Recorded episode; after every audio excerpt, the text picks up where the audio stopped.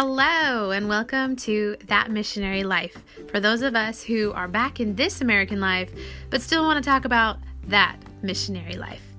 Um, these are our stories and hindsight. So, wonderful opportunity. Um, World Renewal uh, provided the chance for me to get to go to this Kids Matter Megacon in Nashville, Tennessee. So I've been working with kids um, for most of my life in Brazil for over seventeen years. Um, and this is the first time I've really gotten to go to like a big professional conference just focused on training children. How awesome.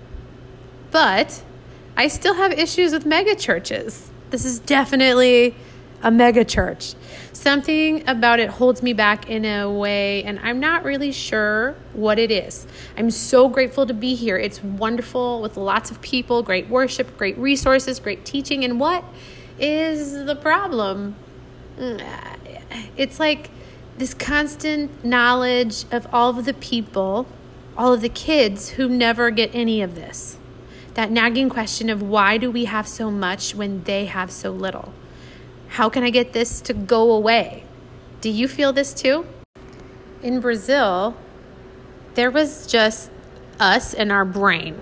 Like more recently, there was also Pinterest. Pinterest had great ideas. The internet had great ideas. But I mean, before we couldn't even get good internet. So there were quite a few years in Brazil where the resources were whatever my brain could come up with. That That was literally it. In Carpina, we had like one half of one store had some books.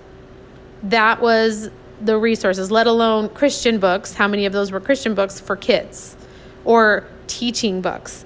I found a place in Hasifi, uh, a couple of stores that had Christian bookstores, and it was amazing. And it was so helpful, and I spent quite a bit of money on find, get, trying to build up books and resources that we could have for the kids. But in the end, most of it was just whatever I could come up with, whatever I brought to the table.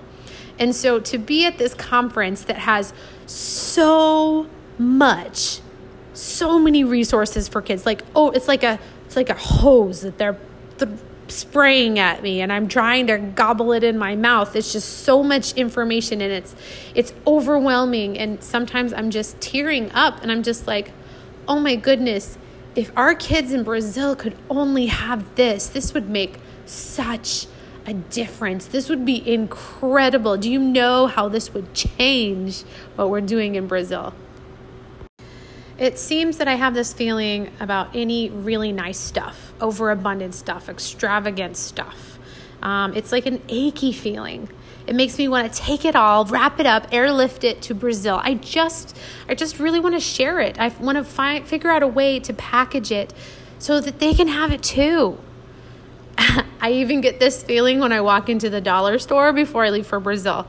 I know my bags are packed. I know I have no space. And yet I just want to take airlift, like literally I have this thing in my head. I just want to airlift it all over there so they can have it too. It doesn't seem fair that we get so much, that I get so much. So my husband says I have a weird connection with nice things. Like maybe I feel like somewhere that I don't deserve them or something. That doesn't seem to be, that doesn't sound right, sit right. Maybe it is.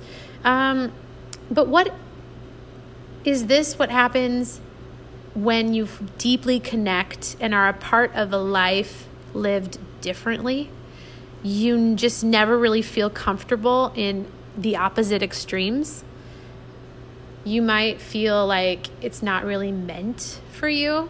Is that the cost when you drink deeply from something so opposite? Am I the only one who feels this pull to connect to these opposites? It's like I want to, to bring them together. I want to bring that life and this life that I'm sitting in right now and pull them together. Do you feel that too?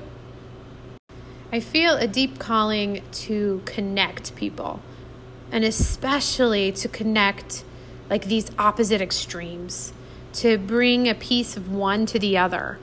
Um, like I want people in this mega church to understand what it is to be in my little yellow church in Cajueiro Claro.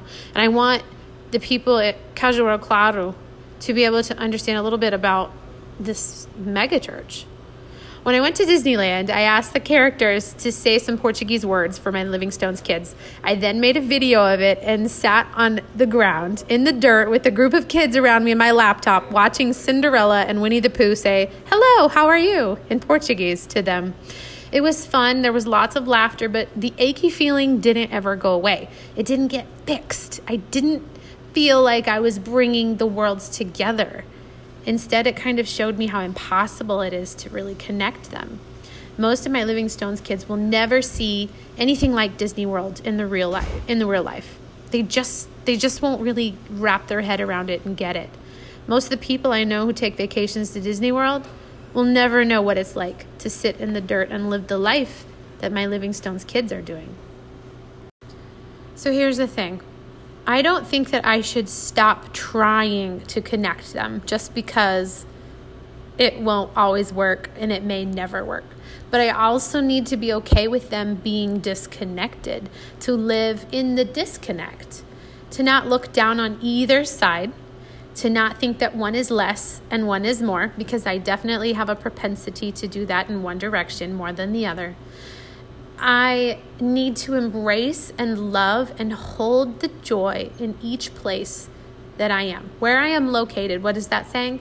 Wherever you are, be all there. I'm preaching to myself here. This is where I'm at. Right now, I'm in Nashville, Tennessee at this conference. And this is where I'm going to be, my whole self, with all of the joy and all of the love. And seeing what God is doing here. The real things that are happening here that are not anything less than what's happening in Brazil, and not anything more. Sometimes it's hard to hold that disconnect. How, how do you hold the disconnect in your life when sometimes it just makes you kind of achy and wondering if you're really supposed to be here?